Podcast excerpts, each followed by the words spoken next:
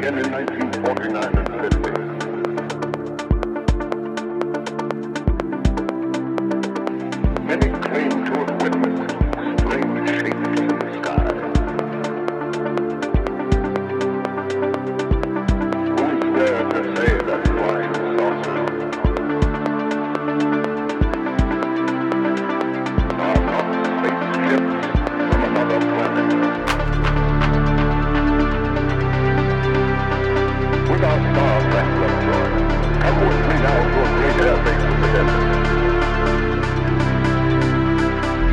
Adventure beyond this world, science fiction.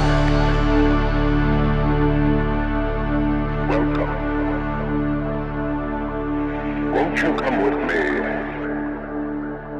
on his thrilling tale beyond the realm of?